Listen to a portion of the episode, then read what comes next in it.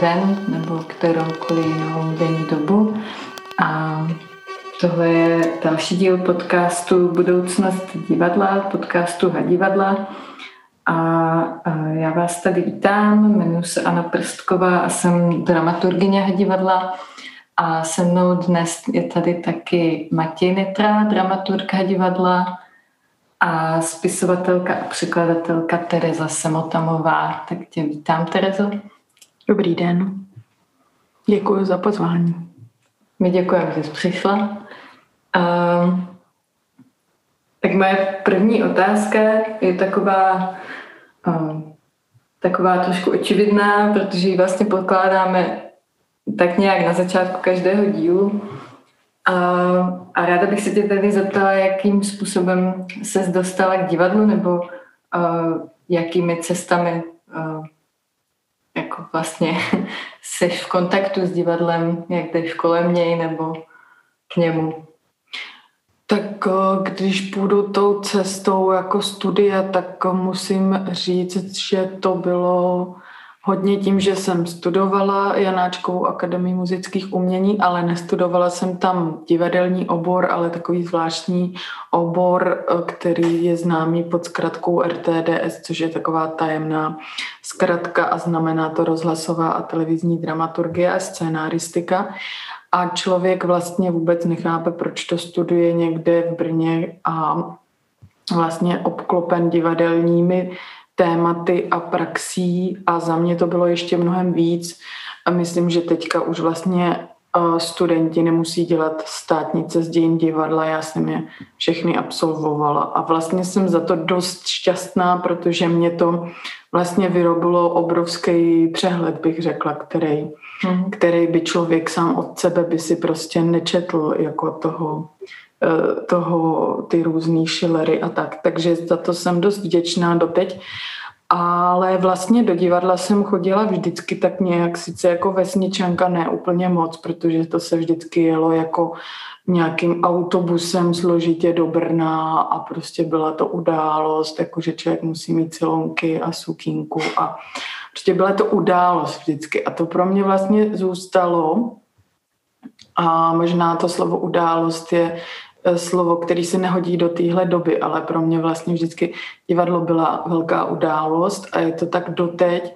Pak to vlastně pokračovalo tím, že jsem hodně teď uh, vlastně kamarádím s Matějem Samcem, který je šéf dramaturgem divadla v Meat Factory a hodně se bavíme o tom, co dělá a jak to dělá On vlastně na to jde tak, že hodně dramatizuje, dramatizuje beletristická díla a vlastně přes něj jsem tak nějak pronikla k tomu, co mě vždycky zajímalo, vlastně jako být tomu nejblíž, ale zároveň se toho úplně neúčastnit.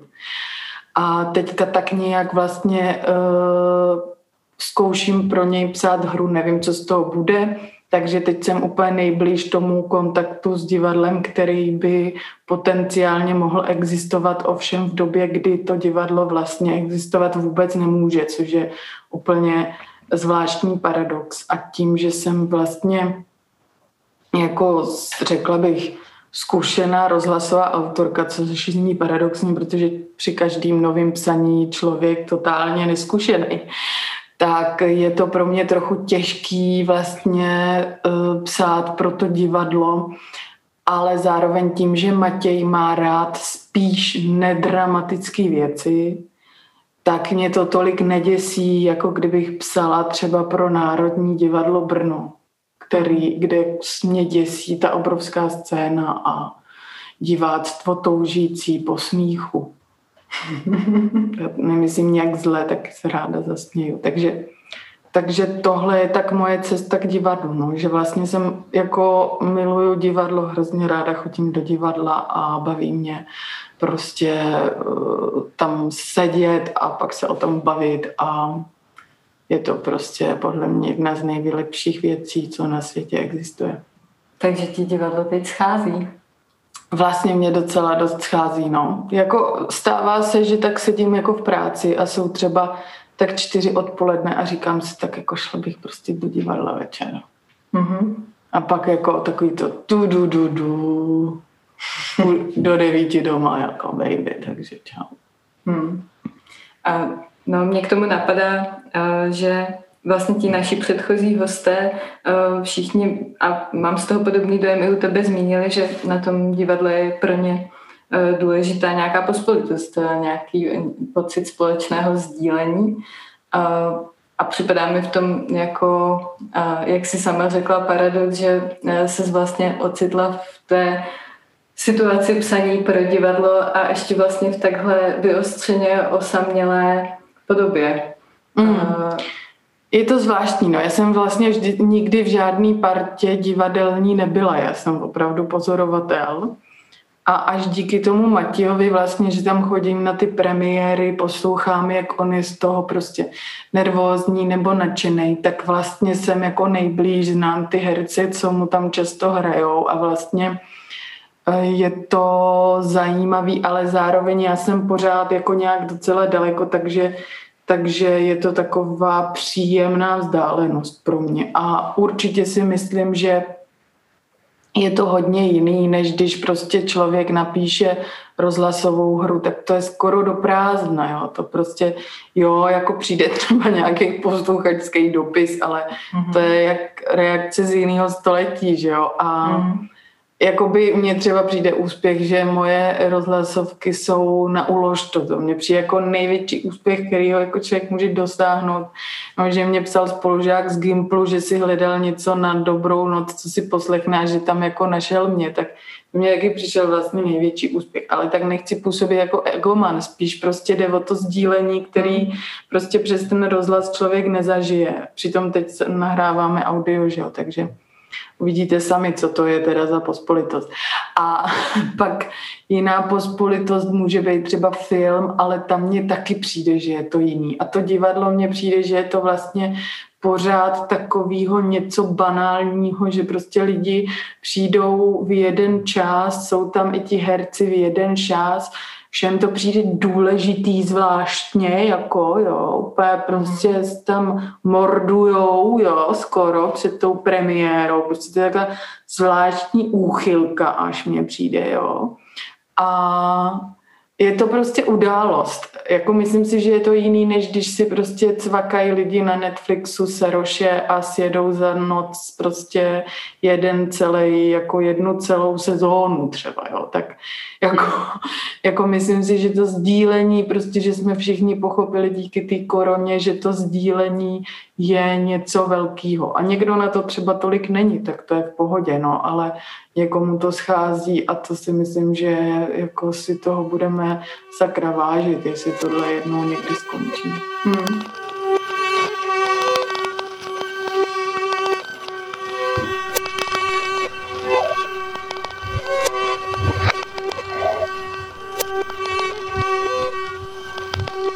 Mě, mě to jenom přivádí k takové možná otázce teďka i na Aničku, i, i teda na Terezu, protože vy obě dvě vlastně uh, se zabýváte jako hodně divadlem z pozice autora neboli toho, kdo píše, jo. Uh, případně jako nemusí to být čistě texty pro divadlo, že jo. A mě vlastně jako zajímá, jestli pro vás je uh, nutné, aby text byl nějakým způsobem už i Eh, aby, aby zazněl. Jestli vlastně v tu chvíli pro vás vlastně, když je teprve na papíře nebo v počítači, je ještě nějakým nehotovým mrtvým materiálem a jestli to je to, proč vás to vlastně, vlastně i vede k divadlu, jako je jedné z možností, nebo k audiu, jako jedné z možností, jak ještě ten, eh, tomu textu vdechnout život. No, tak já můžu klidně začít. Uh, uh, vlastně, vlastně ne, nebo uh, u toho textu to mám tak, že svým způsobem mi stačí, že ho slyším já. A uh, jakoby vlastně tam to moje setkání s tím textem v tu chvíli, kdy vzniká, nebo ten můj jako dialog s tím textem, který se třeba jako materializuje svým způsobem tím, tím, že ho napíšu, je to pro mě vlastně už ten, už ten jakoby stav toho sdílení, který v tu chvíli uh, nepotřebuji už jakoby rozvíjet k tomu příjemci dál, ale pak samozřejmě ve chvíli, kdy třeba uh, jsem v situaci uh, nějakého autorského čtení, tak se pro mě hodně ten text proměňuje, hodně se promění to, jak jsem ho slyšela v tu chvíli, kdy jsem s ním byla sama, kdy jsem ho psala. A kdy ho najednou čtu někomu jinému. A pak asi ještě i ta další varianta, že ten svůj text slyším z úst někoho jiného, třeba v nějaké divadelní situaci. Uh, myslím si, že to jsou prostě různé, různé, různé polohy toho dialogu a jakoby spíše pro mě asi cesta doceňovat každou zvlášť, uh, protože si myslím, že každá zvlášť má svoji nějakou komplexitu. Mm, určitě, no. I já to mám asi tak, že mě nestačí s tím sedět sama, ale zároveň nemám úplně tak vysoký nároky, co se s tím má stát, že mě třeba stačí a dělám to tak hlavně poslední dobou, že vlastně mám zhruba tři, čtyři lidi, který, se kterými hodně sdílíme, co zrovna děláme. A kterým to pošlu a oni třeba reagují a to mě vlastně stačí, jakože nepotřebuju prostě smlouvu s Broadwayem, jo. Jako a je to pro mě často i uh, deadline, že vlastně jim to můžu poslat a oni na to čekají a vím, že budou reagovat. A vlastně takhle jsem i to psaní jako začala, jo, že jsem chodila v Blansku do dramaťáku s jedním uh, kamarádem jsme tam byli, tak měli jsme hodně alternativní učitelku uh, v tom dramaťáku a ta nám vlastně třeba dala čapkou povídku, zdramatizujte to a pak to jako sehrajete. A takhle my jsme vlastně jako došli k tomu psaní my oba dva a fungují tak doteď, že jako vlastně potřebuju to vlastně asi psát pro někoho, no. Ale nemám tak, jako by teď nechci ty lidi dehonestovat, kterým to pak pošlu, jakože eh, prostě ten nárok vlastně je spíš u toho adresáta a nemusí jich být moc, ale je pro mě důležitý jakoby to mít komu poslat, no. To jo. My jsme vlastně, eh, když jsme se bavili o tom, o čem se dnes budeme bavit, jak to děláme u každého podcastu, tak uh, jsme se dotýkali toho, že, uh, že píšeš nějakou hru už další dobu a nějak jsme se v základu bavili o tom, že jsi s nějakým tématem dlouho a ono se vyvíjí uh, a ty si vlastně ještě v souvislosti s tímhle uh, nám doporučila poslechu právě podcast s Petrou Hulovou, která uh, hodně mluví o tom, osamění toho psaní, kterého už jsme se tady dotýkali, uh, tak mě jenom uh, bych se chtěla zeptat vlastně, uh, jaký je pro tebe teď ten proces, jestli se vlastně to, že píšeš pro teda nějaký divadlo, už je to vlastně nějak, nějak svým způsobem daná tahle ta situace, že ten text bude na té scéně a teď ale vlastně se ocitá v nějakém takovém bezčasí, jako ten tvůrčí proces asi tak jak to vlastně proměňuje, to tvoje prožívání toho psaní? No, tak já to beru tak, že se to může nepovést jako vždycky všechno, takže to spíš prostě zkouším a to mě vlastně stačí, protože si tam sama objevuju něco, co mě něco dává. Já jsem hodně rešeršní člověk, takže já prostě jako já už jsem to přečetla těm teroristům levi, ultralevicovým, Ulrike Meinho vím téměř všechno, ale jakoby celkem k ničemu. Takže já už dva roky chodím světem a v hlavě píšu tisíce a tisíce monologů, dialogů a trialogů a různě se to proměňuje a téměř nic z toho není na papíře ale nevadí mi to a prokládám to různými jinými činnostmi a teď už jsem teda trošku dál, protože jsem jako si vyžádala nějakou hrubou deadlineu a pořád to beru tak, jako že se to nemusí povést, ale pořád mně to přijde jako důležitý i pro mě. A začalo se na to nabalovat spousta nových témat tím, že vlastně můj partner studoval ekonomii a mně to vždycky přišlo strašná nuda. Teda, jo.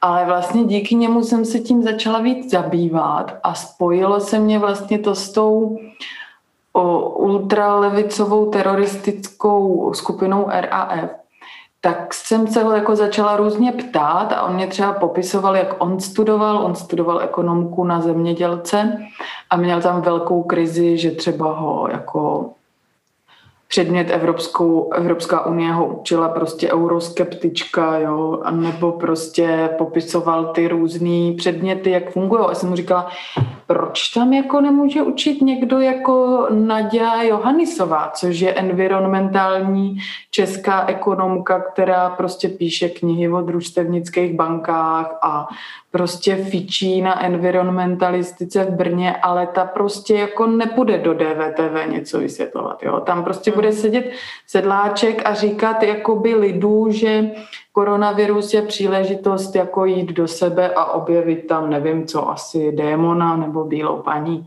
nevím, každý podle sebe. A vlastně jsem se začala víc zabývat tou ekonomií, jakoby řekněme levicovou, ale přijde mě to blbý, protože když se řekne ekonomie, tak je to rovnou pravicový, jo? tak to mě taky už trošku vadí. Takže jsem se jako do toho trošku položila a začala jsem bádat trošku víc a to mě jako zase otevřelo nějaký jiný sféry, až jsem se dostala k základnímu bezpodmíněnému příjmu. A ten jsem jako začala považovat, jako že teda ti teroristi na to šli tím střílením, jo, prostě proti konzumu a tak. A že já jsem si začala říkat, co by vlastně mohla být ta utopie toho našeho století. Jakoby my už asi úplně střílet nechceme, jo, jakože nevidím teda téhle šílené době, že by někdo vzal ten kvér a vystřílel ten Albert. Sice se tomu divím, ale jako sama to asi neudělám, nebojte se. Ale zároveň si jako říkám, že ten střelný prach vlastně tady jakoby je nějak a my na něm sedíme a já si říkám, co je ta utopie té naší doby. A to jsem vlastně našla třeba v té myšlence toho základního příjmu, na kterým se zhoduje celý spektrum prostě levice, pravice, jo, a třeba i Vladimír Tlustý z ODS, takový velice zvláštní politik, jako diskutuje s kryptoanarchistou o základním uh, nepodmíněným příjmu. To mě přijde velice zajímavý, jo. On ho málem skoro zavedl. A to nikdo neví, jo, že, protože on, on zase má jakoby svý důvody, proč proč ne? Protože oni se, ty pravičáci bojí, že by lidi přestali pracovat. Pravičáci se bojí, že jakoby to musí být celý propojený s tím příjmem, ty dávky, jo? nebo s bytama. Tak všichni se nějak jakoby bojí a já pořád hledám jakoby ten, ty vize toho lepšího světa a té solidarity a nějak se nemůžu toho jako dobrat. Takže hodně načítám. Teď jsem se tematicky dostala někam, kam jsme asi úplně nechtěli, ale jako prostě dostávám se do různých takových sfér a vždycky mm. se tam nechám jako strhnout k nějaký třeba dramatický situaci a je to třeba jeden milimetr z toho kilometru, který přečtu, ale tak nějak takovým šnečím tempem pokračuju. No. Hmm. Jo, tak dostáváme se k tomu, co vlastně uh, jsme se už víckrát vlastně bavili o jako divadlo jako nějakém prostoru pro utopii. Uh, a dostáváme se taky k textu, který ty si vlastně uh, zmínila jako nějaký zdroj, o kterém bychom se dneska mohli bavit a byla to kniha, tuším, se jmenuje Utopie pro realisty mm-hmm. a ty si z ní vypíchla uh, nějakou ekonomickou myšlenku. Mm-hmm. Uh, jestli to můžeš schovat krátce nějak? Můžu to specifikovat. Vlastně, specifikovat, jak se k tomu dostala mm-hmm. vlastně. Uh, já jsem se dostala k tomu tak, že vlastně mm, jsme se hodně bavili jako vlastně o té ekonomice. Já jsem si načetla různé knihy o základním příjmu. Teďka ty lidi se taky navzájem citujou, že jo, takže pak už člověk ví, kdo by mohl tak být další zajímavý. A potom vlastně můj partner mě půjčil svou knížku uh, Utopie pro realisty Rudgera Bregmana, který je ve světě docela známý. Ta kniha tady totálně zapadla teda. Hmm což mě přijde hrozná škoda, protože mě to teda úplně otevřelo oči. A on tam jako vlastně uh, mimochodem nedávno vydal novou knihu, která se jmenuje Lidskost. Česky to nevyšlo, vyšlo zatím jenom a slovensky, a to mám slovensky a je to je vlastně o tom, že on pojímá celý dějiny lidstva, jakože nakonec jsme slušní a dobří, což mně přijde jako vlastně skoro utopie takhle vnímat svět a on vlastně mu to tak jako vůbec utopistický nepřijde tady to nahlížení, stejně jako mu nepřijde uh, úlet ten základní příjem a on různě vlastně v historii vyhledává takový pokusy, kdy se to skoro stalo, třeba že Nixon v Americe to skoro založil, ale na základě nějaký mini dezinformace nakonec od toho ustoupili. A takovou tezí, která teda úplně mě otevřela oči, protože mám velký tendence soudit svoje kamarády, který uh, jsou, jsou na tom blbě finančně, což teda v téhle době není divu, ale jakoby, mám tak jakoby tendenci docela soudit, proč jako by nejdou na kurz finanční gramotnosti, tak mi úplně otevřelo oči, jak moc já jsem vlastně předsudečná. A ten uh, Bregman tam cituje Eldara Shafira, profesora, který se snažil jako změnit vnímání ekonomiky jako vědy o dostatku a vlastně navrhuje, on jakoby jde tím uh, tou cestou k zkoumání toho nedostatku. Jo, jakož, že vlastně uh, ty lidi mají nedostatek, takže není divu, že jako se mají asi blbě, a ten nedostatek podle něj vám prostě hlodá neustále v mysli, takže vlastně vy nedovedete moc přemýšlet. Jsou i různý výzkumy a studie, kdy ty lidi opravdu, pokud jim hrozí vyhazov nebo třeba tam dělali přímo takový uh, eh, pokus, vlastně, že jim řekli, že oprava auta bude stát úplně šílenou sumu a pak jim dali nějaký kognitivní testy, tak ty lidi, kteří na to vůbec neměli, tak oni vůbec nebyli schopni ten test dělat. dělat. Takže to mění vlastně inteligenci, ta chudoba a ty kognitivní schopnosti a lidi nejsou schopní přemýšlet v dlouhodobém horizontu a jsou mnohem víc um, jako tendujou k tomu vlastně utrácet bez rozmyslu, protože mají pocit, že přece já si to taky musím dopřát. Všichni mají smartphone, já ho taky musím mít. Všichni kupují online, já taky. Takže mě to úplně otevřelo oči, že vlastně já ty lidi soudím, jak jsou hloupí. Oni jsou přitom často deprivovaní a já to sama znám, protože často jako mám neustále vlastně strach z toho, že mě vyhodí z nájmu a jako myslím, že mě to zabírá třeba tak uh, denně tak 20% jako myšlenkový mojí kapacity tady ten strach, jo. Hm. Který si prostě lidi, kteří jsou ve vlastním bytě nebo já nevím v jaký finanční situaci vůbec nedovedou představit a dívají se z hora, jo. A vlastně mě začalo připadat v tu chvíli úplně bezvýznamný teda něco psát hmm. o chudobě, protože jsem si začala říkat, tak ale já tady privilegovaně si to tu študíruju, jak oni se mají blbě a teď jako jak já to tomu světu mám sdělit, tady to, co tam dávno někde vybádal. A vlastně jsem si začala připad, upl, připadat úplně bezmocná. Jo. Vlastně ono se dávno ví, jak těm lidem pomoct, jenom se pořád hledá, proč ne, jo. A existuje obrovský vlastně biznis s tou chudobou, i vědy o tom, jo, kolik vědců se tím zabývá. A přitom jakoby největší odborníci na chudobu jsou ty chudí. A když je pošlete na kurz finanční gramotnosti, tak se nejvíc naučíte od nich samotných, protože oni ví, jak jakoby z deseti rohlíků žít týden. Jo, my to moc nevíme, my prostě jako nějak nevím co. Jako, my z toho uděláme asi týden půstu, jo, nebo a vyfotíme se, nebo nevím. No, takže vlastně jsem dospěla k takovému nějakému vystřízlivění a vlastně jsem si řekla, že stejně jako nemůžu nic dělat, no. No, e, já přemýšlím teďka nad tím, jak jsi naznačila, ale že z pozice umělkyně nebo autorky textů nebo jakkoliv se to dá nazvat, že jakoby ale to psaní nesl tíhu nějakého buď sdělování těchto informací, nějakého tlumočení těchto jakoby výzkumů nebo, nebo analýz, a nebo naopak jakoby nějaké přímé dokonce pomoci. A že vlastně přemýšlí nad tím, jestli teda si e, vlastně ty teda jakoby dáváš nějaké rovnítko mezi jako umělecký text a, a tyhle dvě funkce.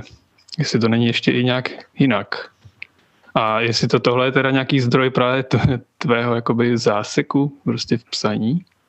No spíš je to asi moje nějaká krize vůbec jako se světem a s tím systémem, který podle mě jako vlastně vůbec žádný neexistuje, no. Takže mm. A mně začalo vlastně připadat, že jestli by to, a teď budu totální utopista, jo, ale jestli by to divadlo vlastně neměla být spíš sociální práce, kdy se tam jako, já nevím, budou jako mm, já nevím, rozdávat koláče u toho eh, bubnovat, jo.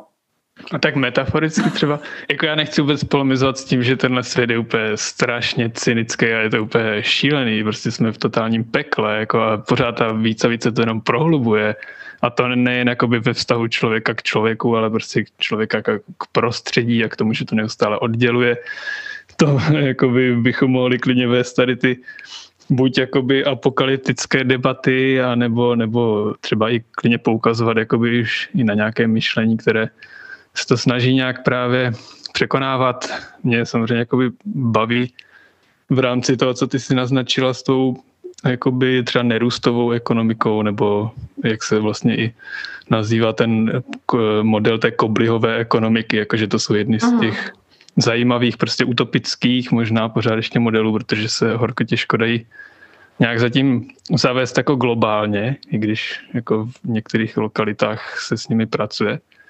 Ale, ale jenom jsem chtěl spíš si jakoby před nás položit teďka uh, tu otázku, že jestli jako my vlastně očekáváme, že, že jakoby umění, ať už teda ve formě teprve textu, nebo pak třeba i nějaké divadelní inscenace, nebo to může být teda audio formát, má jakoby za úkol eh, teda něco, když to řeknu takhle jednoduše, jako napravit, nebo že co mhm. pro tebe vlastně, jakoby v čem pro tebe spočívá teda nějaká možná funkce nebo síla uh, umění? Jako Kafka má nějaký citát, že literatura má být jako, že když jdeš se kterou do ledu, jo, tak hmm. nebo literatuře. A v tom divadle mně to přijde spíš tak, jako, že já tam asi chci trochu jako dostat facku, jo. Hmm. Že mně vlastně přijde, že to potřebuju, protože mně vlastně přijde super, že v divadle nemůžeš čumět do toho mobilu. Když tam dál do něj čumíš, no tak jsi neslušný, že jo. A že vlastně seš opravdu jakoby eh, prostě dáváš něčemu to nejdražší, co máš a to je tvůj čas. A věč, věnuješ tomu plnou pozornost. A myslím si, že plná pozornost je prostě něco, strašně cenýho, proto já nechci podcast k uklízení, protože mm-hmm. já prostě u toho asi vysávám chvíli třeba, jo, a teď přeslechnu jako dialog rozchodu a už nevím, jo, teď přeháním, ale rozumíte mě.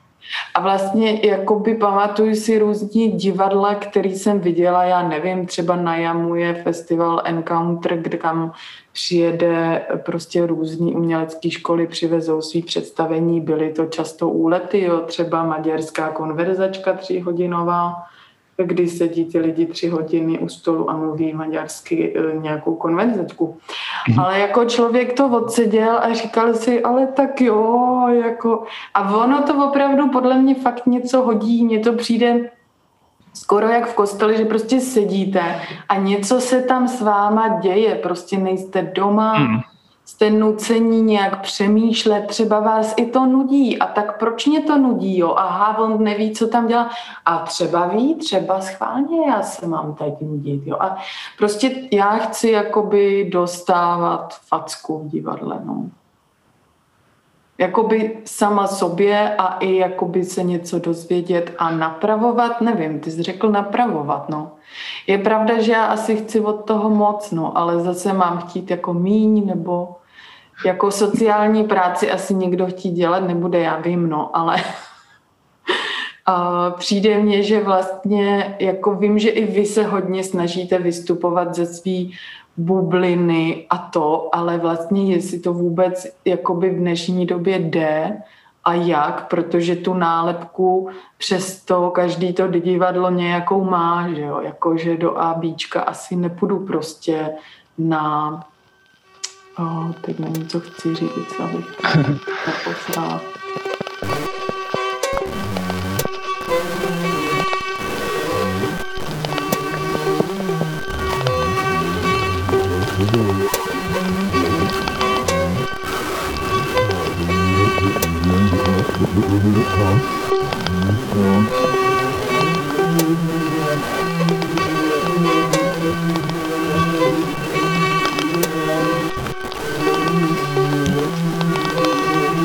A co je ABčko? Na Laternu Magiku nepůjdu do ABčka. Jo, jo. divadlo ABC. Ano. Jo, jo, jo. Aha. Hm? No, to jsou ale zajímavý témata, jako jasně, jako jasně můžeme se klidně bavit o tom, jak, jak uh, dochází jako v rámci nějakého jako uzavření divadel, které trvá už téměř rok, uh, k nějakému třeba přehodnocování prostě svého adresáta, svého možného cílového publika. Mm, jako samozřejmě, když jako nějak ještě v dávných dobách jako jsme pravidelně hrávali téměř každý večer a částečně jsme si mohli dělat takovou jakoby neškolenou analýzu svého, svého publika, tak mě vždycky jakoby zajímalo, že to nebylo tak, že bych viděl jakoby jenom nějaké generační jako souputníky, ale což asi souvisí trochu s tou jako uh, dlouhou historií divadla a hanáckého divadla, že prostě k sobě jakoby tahá třeba i své pamětníky, takže myslím si, že naše publikum je docela jako generačně aspoň jakoby různorodé, ale a tohle všechno jakoby teďka vůbec nepocituju, jestli, jestli nějakým způsobem takhle my můžeme dál jako uh, komunikovat, no a nějak se potkávat, když teda můžeme jakoby sledovat nějaké jakoby ohlasy, komenty, lajky prostě na našich jako facebookových mm. příspěvcích třeba, že jo, ale právě od těch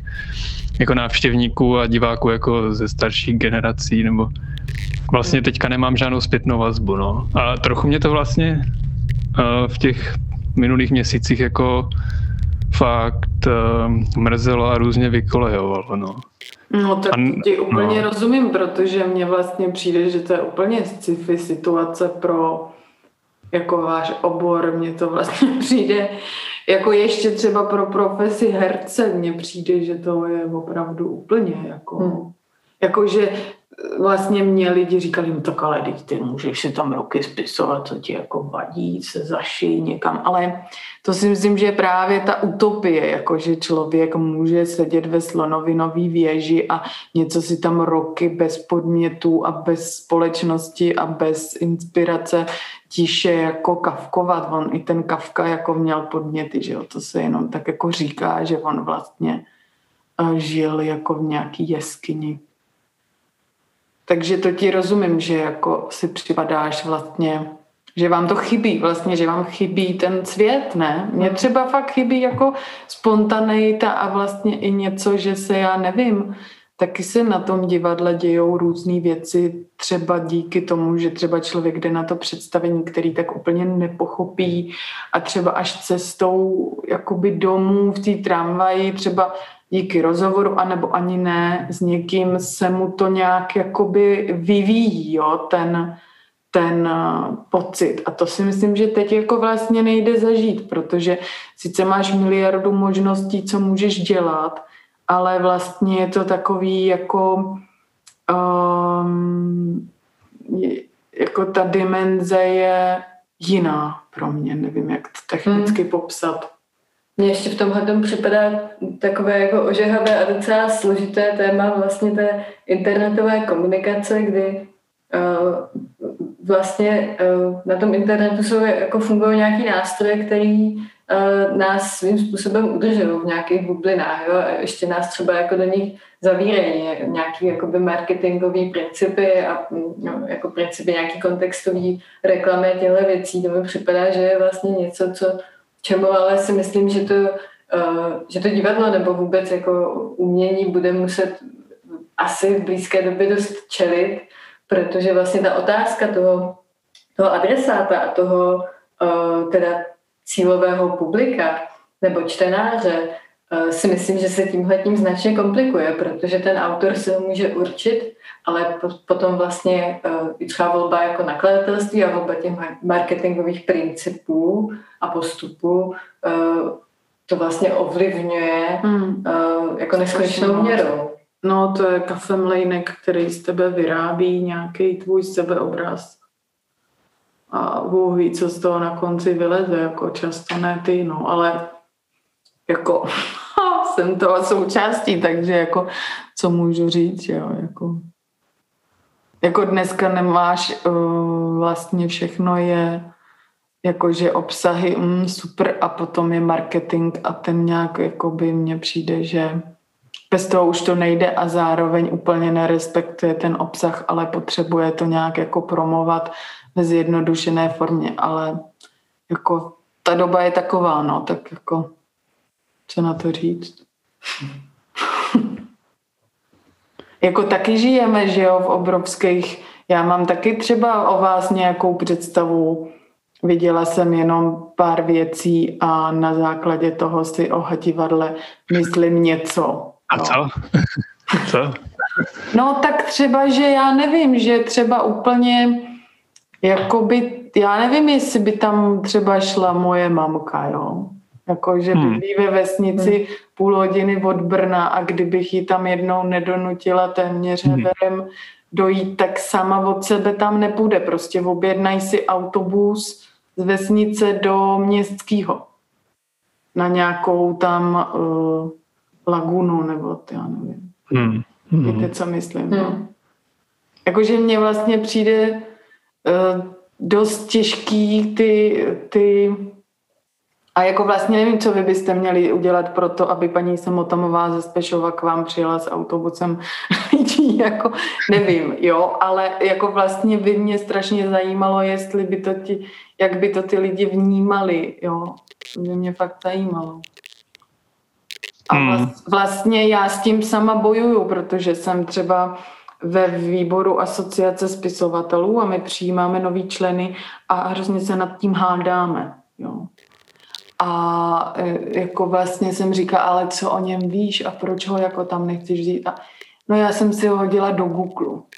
A teď já říkám, ale co jsme my to za lidi, hmm. když hmm. vlastně hodnotíme jiný lidi na základě toho obrazu, co vyhozuje ten Google, jo. A já třeba taky to samozřejmě dělám, jo. Čtu nějaký článek, dnes jsem četla nějaký článek a přišel, to jméno jsem neznala, jak jsem to hodila do Google a teď jsem si říkala, to je teda fakt divný, jako jo. A pak jsem si říkala, ale teď co tam není, co tam o něm není, co já nevidím, jo. A teď jako vlastně ale člověk už takhle funguje, no. Prostě mně se to hodně blbě kritizuje ten nálepkový mm-hmm. svět, když v něm vlastně sama jako žiju a sama ho vytvářím, protože jsem redaktorka česko-slovensko-německého magazínu uh, Jádu, který patří pod Pražský GT Institut. A když děláme článek, tak ho promujem, tak taky to proženu takovouhle banalitou, že jo. Jako, hmm. Ono je těžký od to odstoupit. Jako Bořivoj Srba, kdyby žil, tak by marketing celý hodil do kopru. To si pamatuju na jednom doktorantském semináři prostě jednu dizertaci řekl, no tak prosím vás, nějaký marketing. My jsme dělali marketing pro vásku, takže jsme vylezli do ulic před inscenací a nějaký promování, no. Jenže mm-hmm. tady není. Hmm. To je zajímavý, no, tak prostě samozřejmě jakoby doba se změnila, je nějak intermedializovaná nebo něco. Uh, a lidé i na té ulici neustále koukají do mobilu nebo do čehokoliv. A na síť, na internety. Tak třeba by si ani tak nevšimli. No. Třeba by si ani tak nevšimli. Jako, jo. Ne, jako nevím, no, mě to přivádí spíš jako k úvahám ještě, že se tady ale vlastně jako jasně vytváří nějaký obraz, nějaký jakoby pretext, prostě nějaká identita a teda klidně si vezmeme teďka studijně příklad divadla jako takovou case study a že jako může, může si prostě jakoby kdokoliv hm, asi teda ideálně přes ty sítě a internety, no. Udělat prostě nějakou představu, no. A teď je otázka, jako jestli tohle a priori vnímat jako něco čistě marketingového, vypočítavého, pragmatického, a nebo je tady vlastně nějaká možnost to trochu potočit, jo. Jakoby, jo, já přemýšlím nad nějakou, dejme tomu, vlivovou, nějakou třetí prostě rolí institucí, nejen kulturních institucí, tak jak se můžeme prostě bavit o takzvané třetí funkci univerzit, což je prostě nějaká jako funkce mimo vzdělávací, jako spíš nějaká vlivová navenek, jo, nějaká jakoby příkladová. Vlastně tím pádem jakoby to, co třeba o sobě to, dejme tomu klidně teďka hadivadlo, jakoby říká jakoby doulic nebo na síť do éteru, eh, je nějakou formou prostě už jakoby i obsahu programu, třeba i inscenací. A nemusí to být jakoby čistě jenom marketingový tah, no, nebo jak, jak, co vás k tomuhle napadá právě? Já vůbec mě nic nenapadá. jako mě napadá teda trošku jenom takhle, jo, že vím, že vlastně mně přijde trošku a zvláštní k tomu třeba to, jako ten environment, všechny nás to, že jo, všichni to nějak, máme nějak v hlavě. Ale teďka jako jak k tomu přistupovat a já vlastně ve výsledku nevím, jestli to musí být tak adresný, jestli vlastně příběh třeba z Antarktidy milostnej, kde to třeba v pozadí taje, nemůže mít větší dopad než jako uh, inscenace, která to má vlastně v názvu. Teď třeba nemyslím vás, jo, hmm. ale mhm. jestli vlastně uh, ten, uh, jako jestli se musí bojovat vlastně, jestli ten aktivismus, jako že existuje aktivismus, řveme někde, bojujeme za tohle. A pak mně přijde, že může se bojovat, jakoby, že může být politický vlastně divadlo i, i to, který si nedává ten podtitul politický. To mě vlastně docela přijde v Česku strašný průser, jakože vlastně třeba Jirka Honzírek je tady považovaný za jedinýho politického divadelníka, úplně tomu teda jako přímě nerozumím, jo. Protože mně přijde, že když udělají nějak jako wow, sluhu dvou pánů, třeba by to taky šlo nějak jako politický, nevím. Prostě přijde mně, že se jakoby ty environment věci hrozně chceme řešit a vylízá mě z toho teda mý zkušenosti, která ovšem teda není obrovská, jenom je taková myšlenka pro vás, jak to jako vy třeba vidíte, by mě zajímalo, jestli to musí být takhle vlastně adresný, jestli není lepší jít na to třeba nějak jako intimně. To jsou skvělý témata, no. Jako třeba přes nějaký Ale... zahrádkáře, jo. Já si myslím, že zahrádkáři jsou často mnohem větší ekologové, protože přirozeně kompostujou, přirozeně řeší hnojivo, protože chtějí vnoučata, aby nejedli bla, bla, bla. Jo, víte, co jako hmm. myslím, jo? A že my to řešíme tak jako u stolu opravdu hrozně, jo? Hmm. No, mě k tomu napadá takový jako vlastně literární příklad. Uh, jsem si vzpomněla uh, na tu prozu Normální lidi od Sally Rooney, podle který vznikl i teďka vlastně dost úspěšný pětidílný miniseriál, kde právě mám pocit, že vlastně funguje tahle ta strategie toho, že to, co je politické, není vlastně jako uh, stavěno na odiv, ale zároveň je to vlastně uh, nějaký jakoby řídící mechanismus toho příběhu a, a toho celého univerza vlastně těch dvou lidí, kteří se tady v tomhle setkávají. Mm, tak ten seriál je teda podle mě skvěle natočený a dokáže ukázat vlastně, já jsem někde zčetla, jakože Hmm, první láska psát, o tom trochu nuda, ne? Hmm. Ale jako jim se povedlo nastavit jakoby tu laťku tak jako takový intimní naléhavosti, že já jsem jim to teda sežrala i s navijákem. A jako pokud někdo ne, tak to chápu, může se to stát, ale vlastně tam mně to přišlo hrozně přirozený a intenzivní, prostě taková naléhavost. No. No, často začínám eh, reakci nějakým no, jo. A to není jakoby zápor nebo negace nebo něco, ale já jsem chtěl říct, že my samozřejmě tyhle věci, které ty skvěle nabídla, tohle, tohle téma prostě ohledně nějaké explicitnosti versus implicitnosti třeba eh, nějakého politického jakoby angažování se.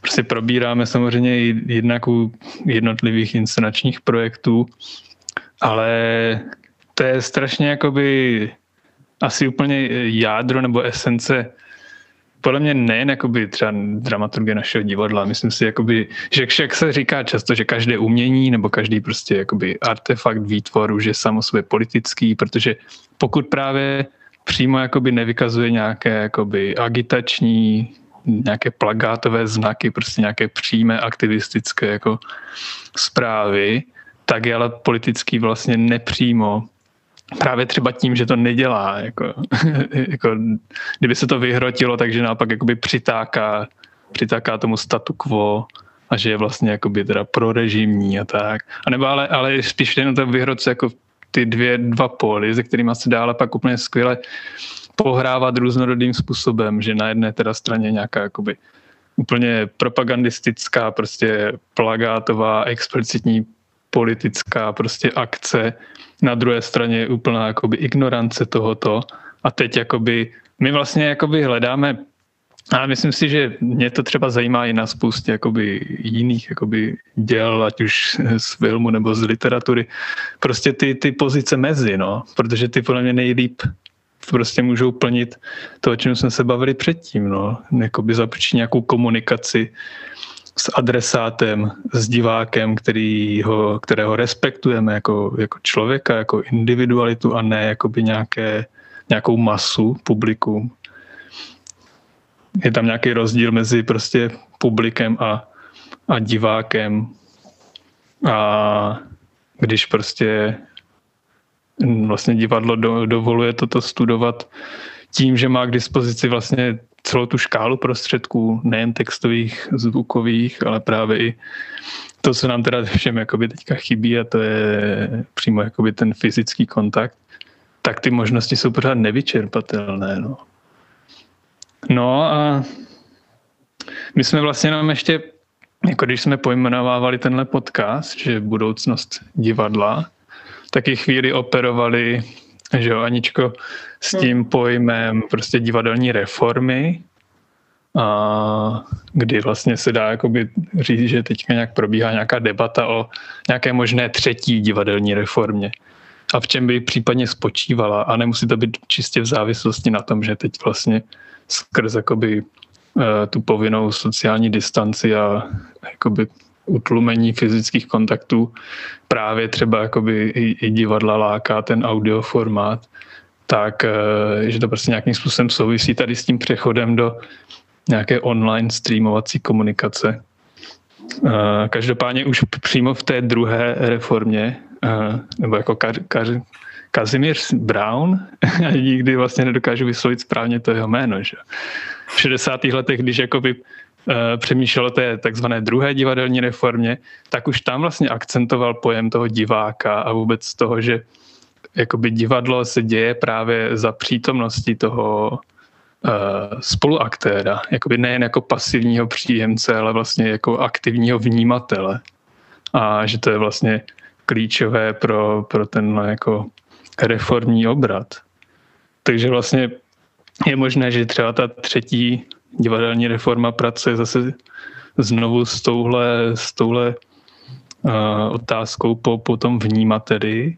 A ty, když se ptáš, jakoby nakolik my jako tvůrci, autoři chceme jakoby to takhle dát na, na podnose nebo, nebo, nebo pracujeme s nějakými jako jemnějšími a třeba mnohem jakoby třeba otevřenějšími způsoby nějakého komunikování nebo tak, eh, tak je to vlastně takové, vlastně v tom, v tom, v tom spočívá jakoby nějaké mm, asi největší tajemství toho, že to, že to nelze jakoby nějak přímo vykalkulovat, takže to je neustále nějaký jako experiment, který, který podléhá nějakému jako tekutému sebezkoumání, no. Ale chci se hlavně zeptat jakoby vás, jakože jak, jak nad tímhle vlastně teda a hlavně ty, Terezo, prostě přemýšlíš jako při, při teda psaní, no. Jedna věc je teda právě ta, že jestli to takhle správně chápu, tak eh, ty třeba nemáš jakoby nějak velký vliv na inscenační podobu, anebo v případě rozhlasu jakoby na to zvukové stvárnění. No ani vlastně ho úplně mít nechci, protože mm. já považuji za důležitý, že jako každý má nějakou svou funkci a tou další funkcí to dílo dostává nějaký nový pohled a tou interpretací se posouvá někam dál. Samozřejmě pak je otázka, co, aby se to úplně nerozlámalo na kousky, tak eh, to mám samozřejmě zkušenosti, že třeba v rozhlase se to někdy úplně nepovedlo uchopit, jak jsem si představovala, ale já vlastně na tu realizaci úplně nemyslím. No. Já prostě eh, spíš myslím na to, abych tam dostala co nejvíc to, co tam dostat chci a zároveň to z toho jako úplně nečinilo jako tezovitě a vlastně mě jde hodně o to třeba střídat i polohy.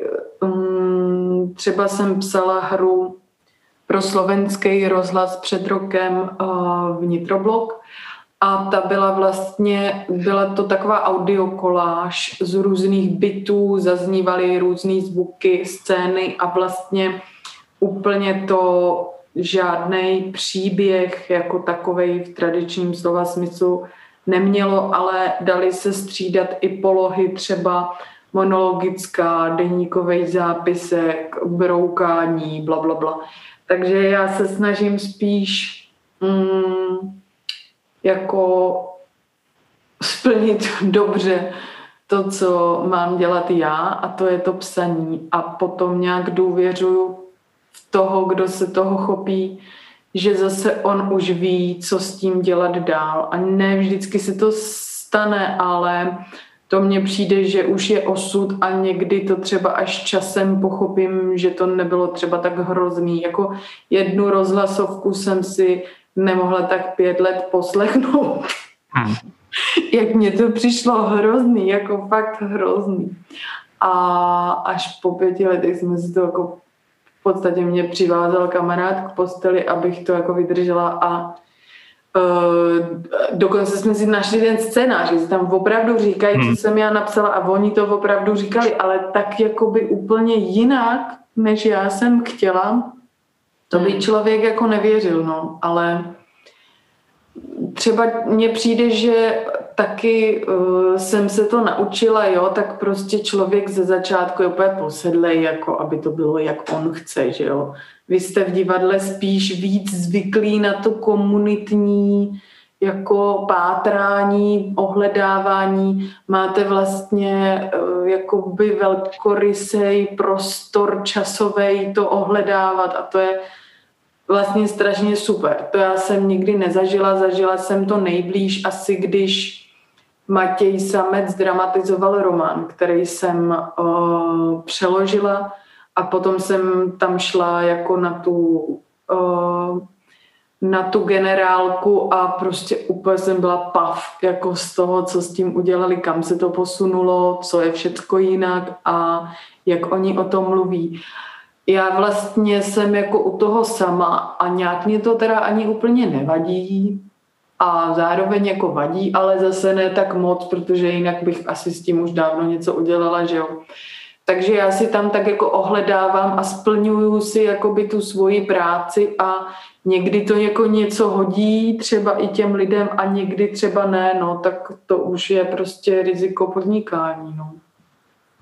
Jako já se, já se úplně, um, vlastně mně přijde, že, že to asi jinak už neumím, no. Že mně přijde, že každý umí něco, nebo je schopný vydržet se o to pokoušet, bych prostě spíš řekla, jo, protože to psaní jako většinu času vlastně moc jako nejde, takže člověk je spíš jako zvyklý vydržet to jako, no takže to zase teda moc jako nešlo, ale vymyslela jsem, že by tam mohlo tohle, tak to udělám asi až zítra, ale tak to teda se tím moc nestane, jako vlastně jsem asi spíš si za ty roky zvykla jako se o něco pokoušet a někdy to něco hodí a někdy ne a vlastně nemám jako jinou radu ne, lidem, který jako by se snaží něco psát a vlastně chtějí hodně rychle s tím být hotový, mně přijde, no. Tak mně vlastně přijde lepší jako užít si vlastně ten čas s tím, no. Mm-hmm. I když je osamělej, protože s těma postavama tam člověk je. A ty něco taky říkají. No.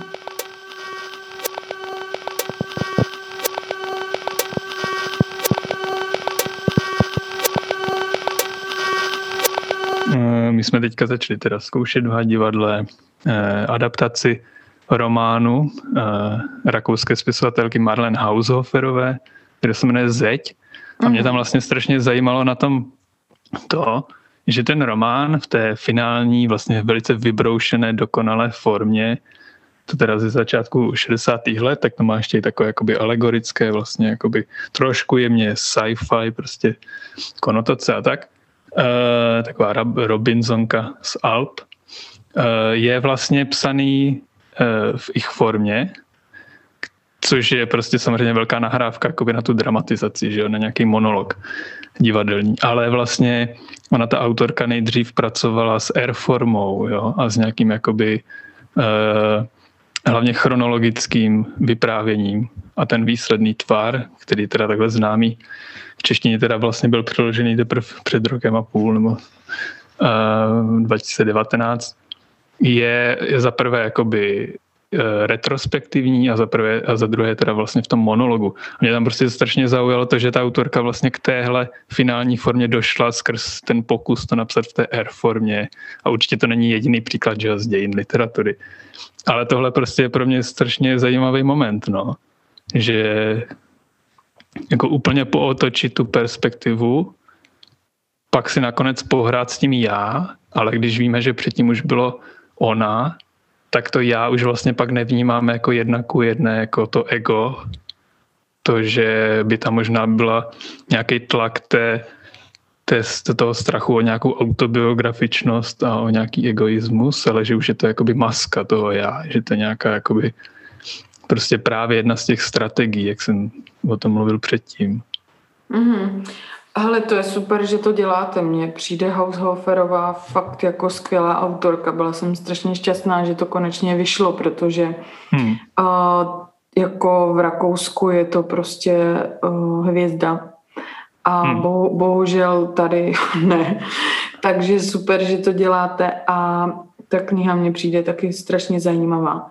A k těm perspektivám si myslím, že je to spíš tím, že ona to umí, že to nemusí se povést vždycky tady ta taktika třeba Vím, že v dějinách světla uh, Jan Němec používá dů formu mm-hmm. a mě to třeba teda úplně nic neházelo. Jo. A jakože je to super odstaveček do rozhovoru, proč vlastně si s tím pohrávat, ale může to být i samoučelný. Takže já to spíš vidím, že v tom, že ta Haushoferová to tam jako promyšleně propojila s tím obsahem a ta forma s tím obsahem hází něco, co najednou funguje, ale nemusí to být samospásný. No.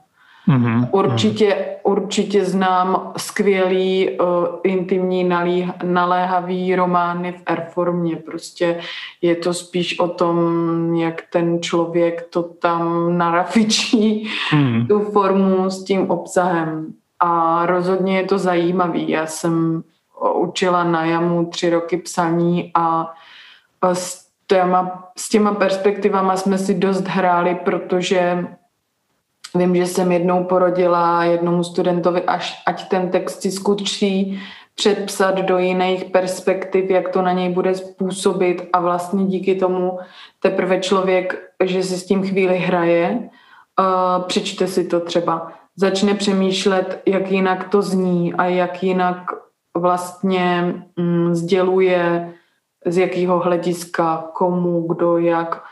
E, je to hrozně zajímavý, ale je to prostě jenom forma, no. Pokud ji nemáš čím naplnit, tak seš jako stejně v pasti, no.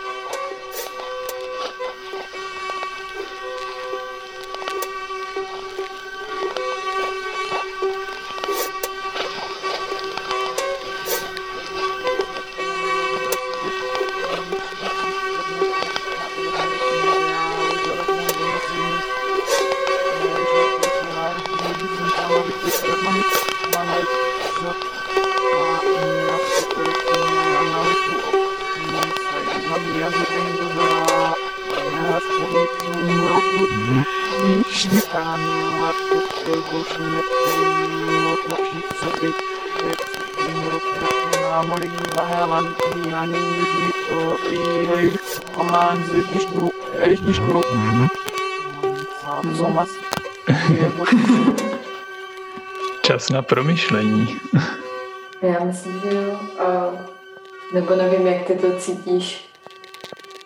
Cítím to. Jestli cítíš jako únavu nebo nějakou pauzu. Já jsem v pohodě.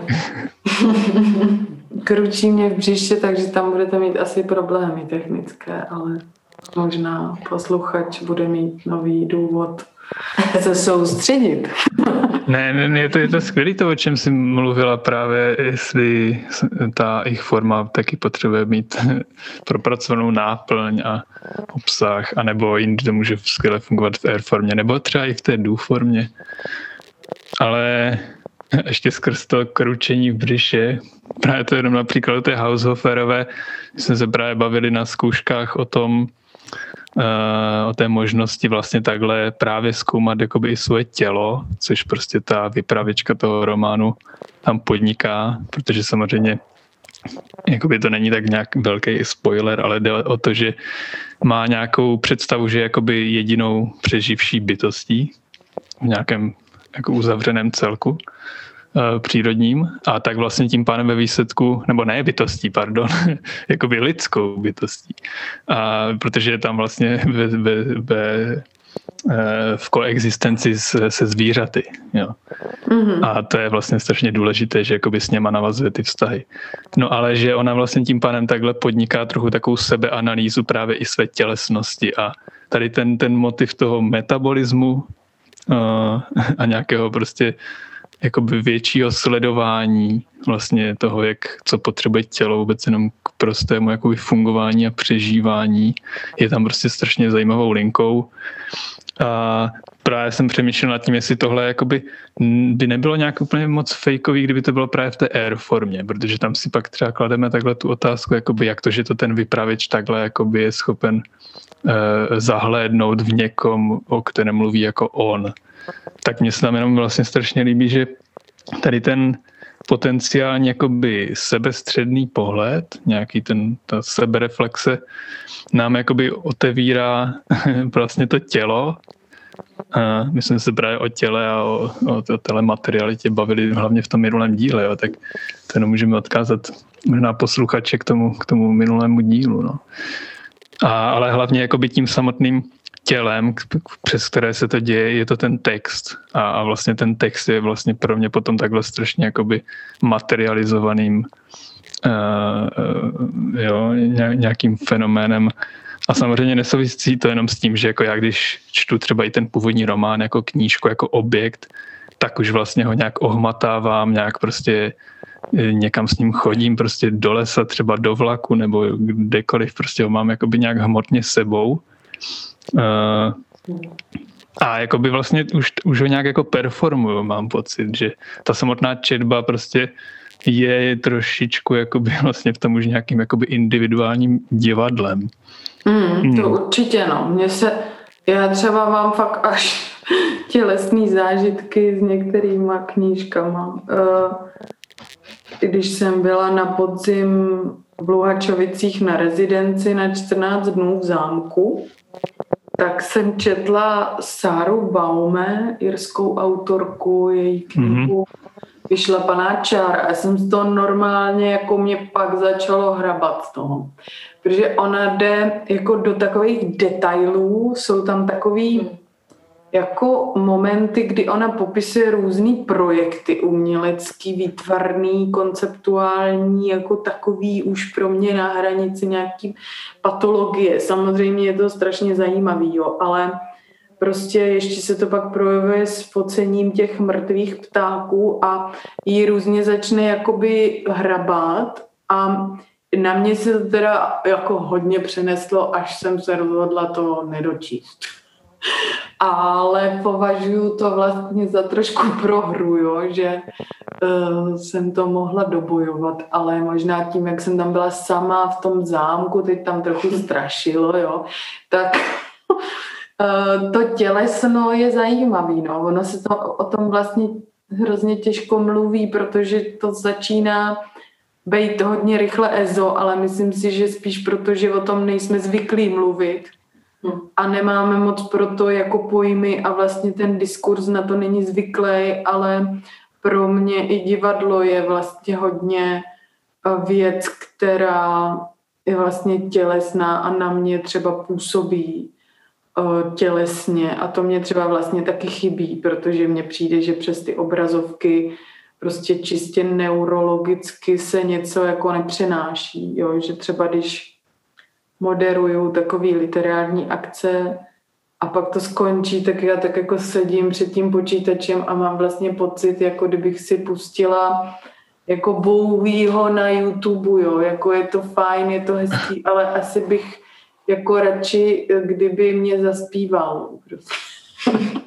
Nevím, jestli mě rozumíte, prostě, že ta tělesnost je taky nějaká událost a, a jako ne vždycky to je člověk na to připravený, ale může ho to hodně hodit někam jinam, si myslím. A vlastně proto asi chodím do divadla. No.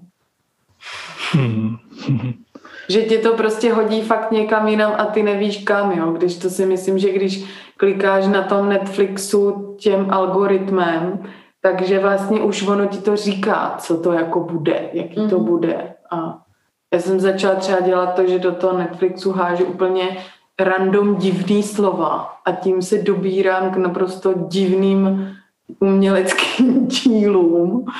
Já jsem tam našla gruzínský film a byla jsem strašně šťastná. Sice byl hrozně psycho, ale prostě byla jsem šťastná, že jsem obelstila ten algoritmus.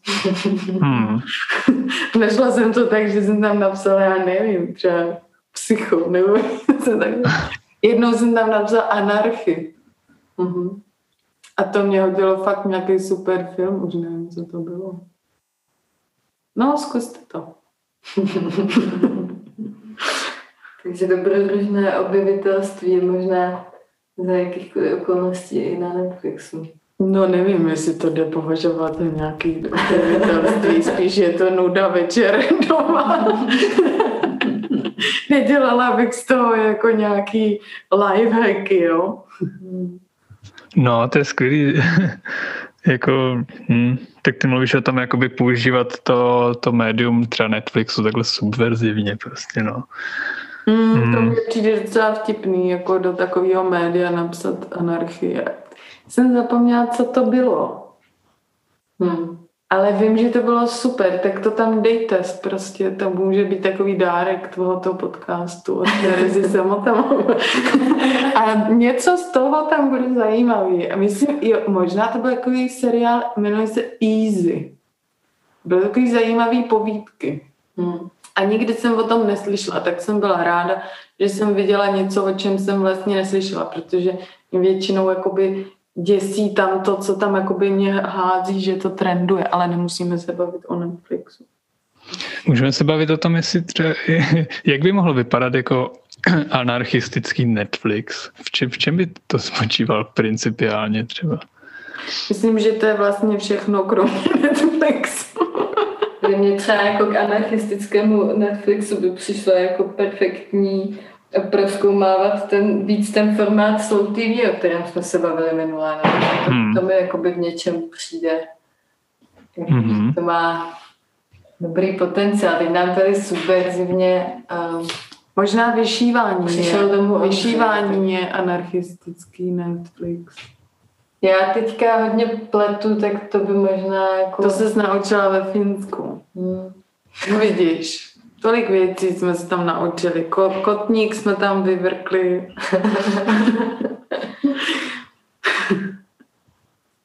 A kdybych to teda od Netflixu, jak by mohlo vypadat anarchistické divadlo v budoucnosti?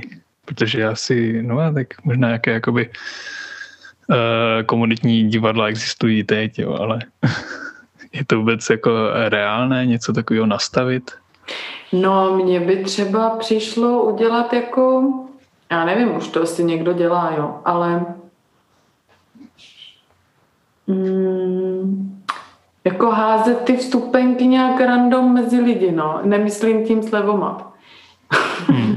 prostě já mám kancel pronajatý s kolegama v Sokole Karlín a vlastně pozoruju ty lidi, co tam jako pracujou a jako ani jako nechci podezírat z toho, že nechodí do divadla, ale podezírám je z toho, že nechodí do divadla. A myslím si, na nich jako studuju, co je vlastně jako baví nebo zajímá. Oni se třeba fakt v pondělí baví jakoby o té e, nedělní detektivce, jo. Nebo bývá nějaká teďka ta detektivka taková brněnská, jmenuje se to Hlava medúzy.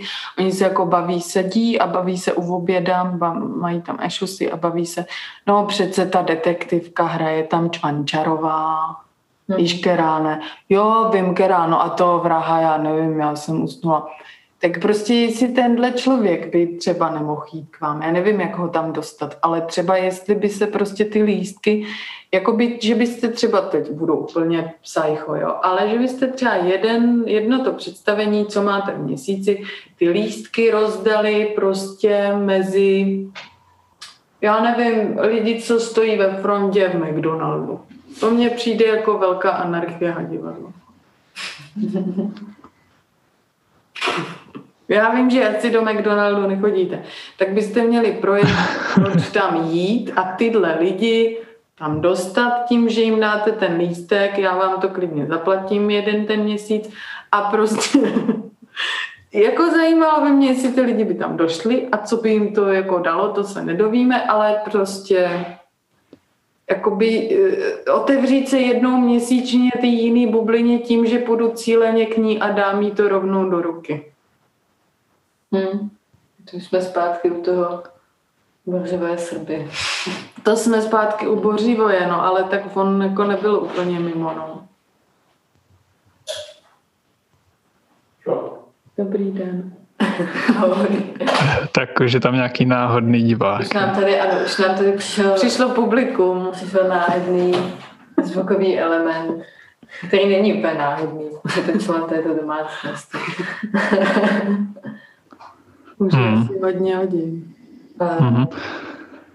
No, tak eh, jako ta, ten pojem vlastně nějaké anarchie nebo uh, je, je to pro vás jako vlastně nějaké ještě jako téma, nebo to je vlastně jako docela, docela provokativní, že jo, v českým, československém kontextu prostě slovo zatížené. Hmm. Ale ono to tak úplně ne, není, že? Tak pro mě je to jakoby v něčem taková jako neustálá výzva prostě, no, že já jsem vlastně jako o, vyrůstal v Rožnově pod Radhoštěm, kde prostě tou dobou působil uh, hudební klub Vrah, který tam uh, fungoval asi 10 let, uh, který vlastně uh, byl nějakým způsobem jako anarchistický v tom provozu, který byl jako mm-hmm.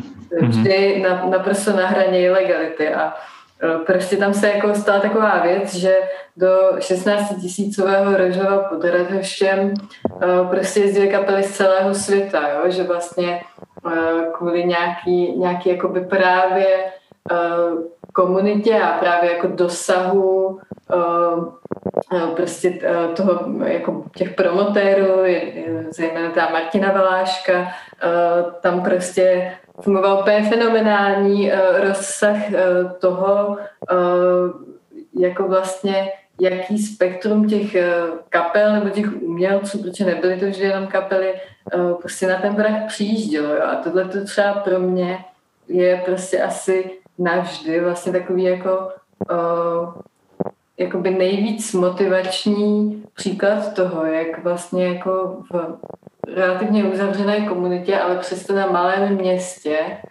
dojít úplně jako k zásadnímu dosahu, jo? protože uh, já jsem tam začala chodit, když mi bylo třeba 14 a asi mnoho takových měst, jako kdybych mohla přijít k takovému typu kultury nás není.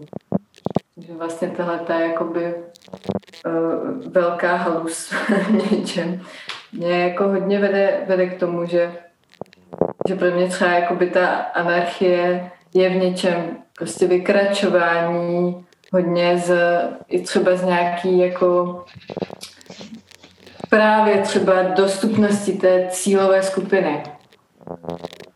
A je to mm. prostě už potom vlastně vždycky otázka nějaké jako existenční hrany, jo? protože uh, nevím, jestli vlastně v tomhle jako vykračování vstříc třeba jako má, jako málo početné skupině není vždycky prostě ten, jako to jakoby neustále balancování toho, že je ta věc na pokraji zániku, protože ji není vlastně čím živit. Jo, ten, ten vrah vlastně byl po celou, téměř po celou dobu svojí existence jako uh, na pokraji nějakého finančního zániku a pak prozaicky, nebo spíš takovým zvláštním neštěstím se stalo, že při rekonstrukci té budovy do ní napršelo a celé to prostě zhnilo. Jo. Hmm. Tak, tak jenom takový vlastně jako příspěvek k tomu. No. Mm, ale asi, asi ti to ukazovalo, že něco dělat jde navzdory tomu, že všechno ukazuje na to, že to nejde. Yes, možná jakoby v tomhle tom jako může být prostě ta největší subverze anarchie. No. Mm. no, mně přijde, že to hlavně pro mě je anarchie hlavně to, že něco jako klade nějaký otázky, který asi úplně nechtějí zaznít v tom systému. A to mně asi přijde na tom nejvíc zrušující, nebo vlastně proč jsem se začala zabývat tím základním příjmem je to, že jsem viděla, jak ty lidi napříč tím politickým spektrem od levice po pravici o tom mluví a mají jako takový jiskry ve očích, jo, jakože jim jiskří ty oči a vlastně ví mhm. ten jiný svět a já jsem jako nějak ezotericky přesvědčená, že když se o tom jako mluví, takže on tak trochu vzniká asi třeba ne úplně, protože nejsme ještě hmm. ale už se o tom prostě jako mluví. Jo? Hmm. A já si myslím, že spousta věcí, které my už žijeme, byly dřív anarchií. Jo, jako třeba, hmm. hmm, že jo, ve spoustě zemí, jako já nevím, v USA není mateřská. Jo, mluvit tam o mateřský je anarchie vlastně, protože oni nemají a jsou na úrovni tím pádem jako Ruska. A pro mě je to tím pádem jako nějaký kladení otázek a, a omílání vlastně nějakého tématu, až se člověk stává jako nesnesitelný pro své okolí, mm-hmm. protože vlastně zase o tom, hele pro Boha, jo. Ale mně přijde, že to může jako k něčemu vést tím, že se to, to téma vlastně stává jako prezentní aspoň v těch myšlenkách, takže se může prostě jednoho dne jako to otočit a vlastně se ukáže OK, tak může to zajímat víc lidí, může to někomu pomoct. A nedovedu teď uvést příklad, no, ale nemusí to být prostě všechno není o odpovědích a řešeních, ale můžou to být i otázky a třeba i blbě položený, no. No a možná nějakého právě takového prefigurativního modelování těch, těch jako možných funkčních prostě ať už systémů nebo akcí, aktivit nebo provozování nějakého hudebního klubu právě jako vlastně nějaké zhmotňování no, těch, těch jakoby teorií nebo utopií.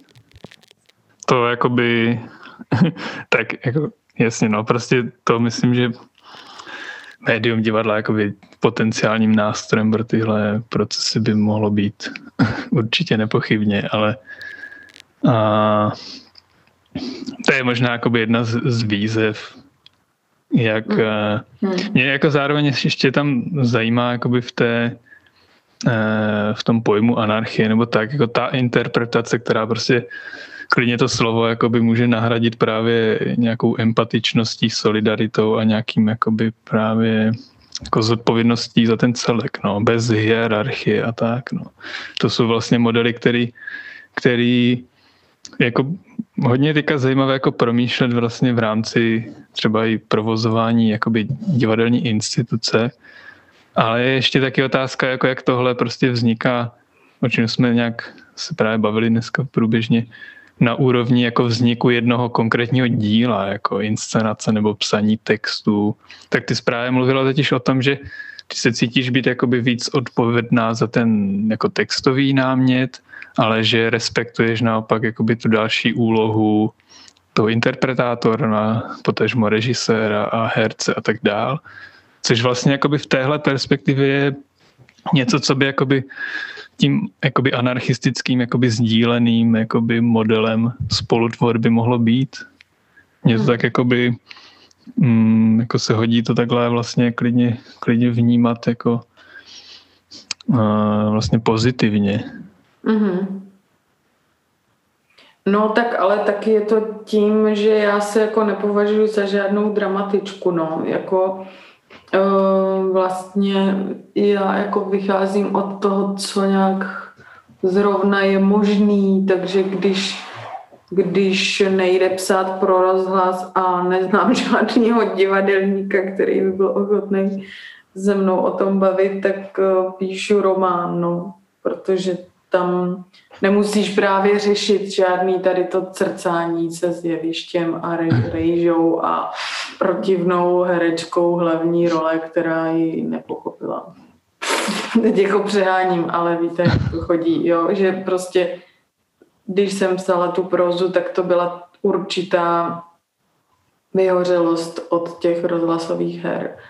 A kdy jsem si říkala, no tak v, tý, v tom románu se nedá to posrat, ta interpretace, tam si to každý čte sám a to už je na něm, co mu to hodí prostě. Já něco jako předkládám a někdy to nehodí nic, což se stává i mně na základě spousty různých faktorů.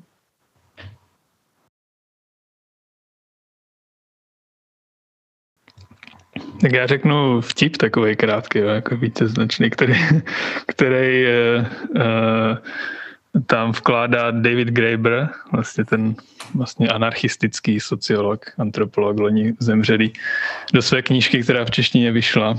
On tam cituje jakoby takovýhle jako paradoxní vtip, že uh, zní, kolik voličů je potřeba k výměně žárovky. A ta odpověď je, že žádný, protože volič nic sám nezmůže tak mm. to je prostě jakoby na jednu stranu vlastně divadlo teda jakoby nejde uhrát jenom přes, přes napsání textu, ale ale nějaký vstupní prostě potenciál jakoby toho jedince tam asi musí být, no.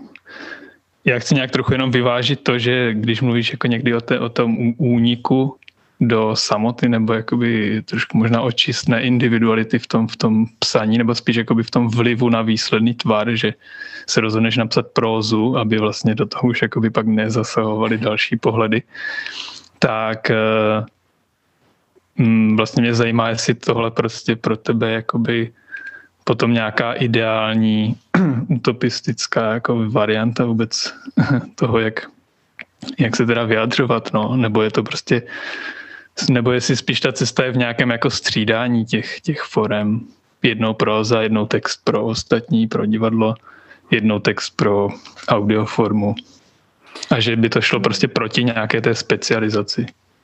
Já to vlastně vůbec neřeším, jako já dělám spousty různých věcí a většina z nich nejde vůbec ven a sdílím to fakt třeba jenom s těma kamarádama, jakože mám sice takový blog, ale moc ho nezdílím a uh, chtěla jsem tam všecko nastrkat, co jsem napsala minulý rok, ale vlastně vůbec nevím, jak to uchopit a vůbec mě nevadí, že to neuchopím. Takže já vlastně jakoby žádný klíč nemám, spíš jako zkouším uh, během svojí práce něco psát a to je buď třeba recenze, nebo je to glosa, a nebo je to kousek té hry, a nebo je to nějaký zápisek. A vlastně to jako nemá žádný systém a proto asi mě to nějak vlastně docela baví, protože se po mně vlastně nic nechce. Takže mě to může opravdu jenom bavit a když mě to nebaví, tak se to neděje. No. Mě to ještě napadá vlastně zmínit, eh, eh, jak to máš vlastně eh, v tom překládání, jestli tam máš jako podobnou pestrost, nebo jestli tam třeba zaujímáš nějakou specializaci, jestli je to vůči sobě v nějakém vztahu, vlastně to tvoje psaní a ten překlad, uh, tam mezi tím funguje nějaká komunikace, protože obojí jsou to vlastně jako tvůrčí přístupy, tak Musím říct, že jsem to trochu pověsila na hřebík, protože to psaní začalo zabírat mnohem víc času a taky prostoru v mojí hlavě a jako je to taky jiný druh seberealizace.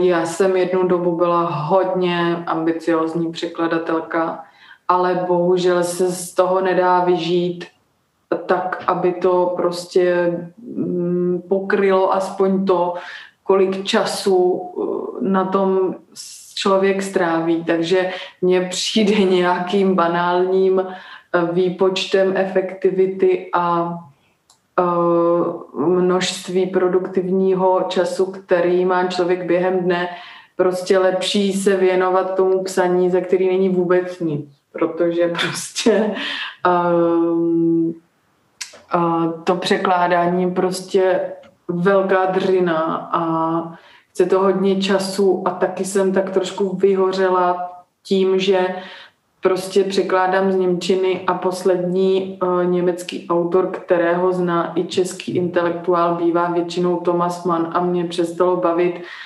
strkat jako pod nos pořád někomu něco a vlastně chtít, aby se tahle situace, situace změnila a nějak tu německou literaturu, která je strašně zajímavá a třeba haděvadlo, haděvadlo nemůžu podezírat z tohoto nezájmu určitě, tak se mě ale obecně nějak jsem v tom snažení, musím říct, vyhořela. Ale když mám zaspomínat, tak se to hodně, hodně prolídalo. Třeba jsem přeložila román Sudabe Mohafes, který se mne Hoří a podle mě překládat ho mě strašně moc dalo jenom tím, za prvý tím jazykem, jaký ona používá, ale i tím, jak je ta kniha strukturovaná. Prostě člověk si nahlídne nejhloubš, jak to jde. Já si myslím, že ten román znám prostě líp než ona. Uh, jak udělat prostě nějaký oblouk toho, té prózy, prostě aby to někde začalo, někde skončilo a ten prostředek se nepropadl někam úplně do prázdna. A jiný romány se mě hrozně moc odrazily jako do nějaký um, do toho, jakým způsobem jde měnit styly, právě i perspektivy, jak jsme o tom mluvili. Určitě mě to strašně moc naučilo. No, ale Teďka mám ještě něco překládat, ale vlastně nic novýho úplně nezháním, i když vím, co bych chtěla překládat a co by tady lidi četli, ale prostě jsem bohužel, bohužel trošku vyhořela. No. Přijde mně, že prostě je spousta autorů, kteří jsou stejně zajímaví, jak já nevím, Edwoodová, ale nedovede je ta mediální scéna nebo ani ten nakladatel tak prezentovat, že by se to těm lidem dostalo. A jako um, prostě toho času, kdy je člověk produktivní během dne, je docela málo. No. Takže... Hmm. Ale jako mám pár věcí, které bych rozhodně přeložit chtěla a které jsou skvělé a myslím si, že tady hrozně chybí, aby prostě lidi viděli, že jako Němci píšou i dobré věci. jo, no, uh, děkuji. Já se přiznám, že na mě už trošku v tom padá teď únava, že uh, mám pocit, že je dlouho. No, já už jsem začal listovat knihou tady. Aha, děkujeme. Já to slyším. No. Jenom já jsem ti chtěla, Matěj, ještě doporučit jednu knihu. No, děkuji. Pokud vás baví ta zeď, tak doporučuju, um, jmenuje se to Tady je všechno ještě možné. Mm-hmm. A autorka má italský jméno, ale je to napsaný německy a přeložený do češtiny. Eh, Gianna Molinari. Vyšlo to v Arše a je to, myslím, trošku, jako nechci říct podobný, jo, protože to nemám ráda úplně takový to připodobňování. Ale pokud ta zeď vás baví, tak si myslím, že tohle je skvělá knížka, která by i Ivana mohla zajímat. Tak všechno je možné. No ten název je super a hlavně v téhle době je super tu knížku jenom mít a dát si třeba na okno. Mm. a hned to bude jako jiný. Mm. Ne, jako je to fakt strašně super, obyčejně, hrozně obyčejně napsaný román a vlastně švýcarský autorky o to, no, no nebudu vám nic říkat. Mm, děkuji. Hmotněný text jako objekt. Ale je, jakoby, jak jsi říkal, ty zvířata a takovej konec světa, tak to je v něčem jako podobný, jenom trošku řízlý zase něčím jiným. No. A jako jinak napsaný úplně, ale přijde mně, že to docela zapadlo a vlastně je to úplně super knížka. No tak jo. Tak uh, já nevím, já jsem vlastně si uvědomila, že jsem uh, nedořekla ten úvod, tak teď přemýšlím, jestli ho přemluvit, anebo jestli z něho udělat takový závěr. Co v něm chybělo? A chybělo tam, o čem se budeme bavit. A teď přemýšlím o tom, jestli třeba jako to neudělat vlastně naopak. A Většinou se to tak dělá jako, v rádiu naopak. Že tam to tak vyšumělo, že bychom hmm. udělali teda, o čem jsme mluvili. to jenom tak v rychlosti zhrnula. Tak teď už víš. Takže o čem jsme mluvili? Tak o čem jsme mluvili? Tak mluvili jsme třeba o boji proti chudobě v hmm. teoriích Eldara Shafira. Říkám to správně, mm-hmm. to jméno? Ano, Eldar Shafir. A o knize Utopie pro realisty.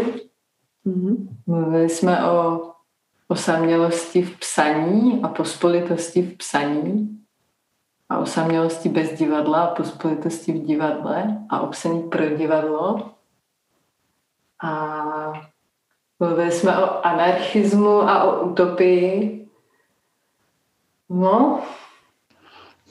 A o příjemci, o vnímateli, o tom druhém, o tom, jak k němu hledat cesty.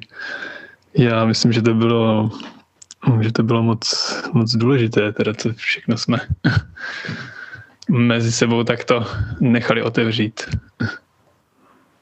Jo, myslím, že to byla hodně bohatá výměna. Mm, super, děkuji. Moc děkujeme Terezi, že jsi přišla za námi. Není zač, je to událost. Že měli jsme z toho docela událost, si myslím.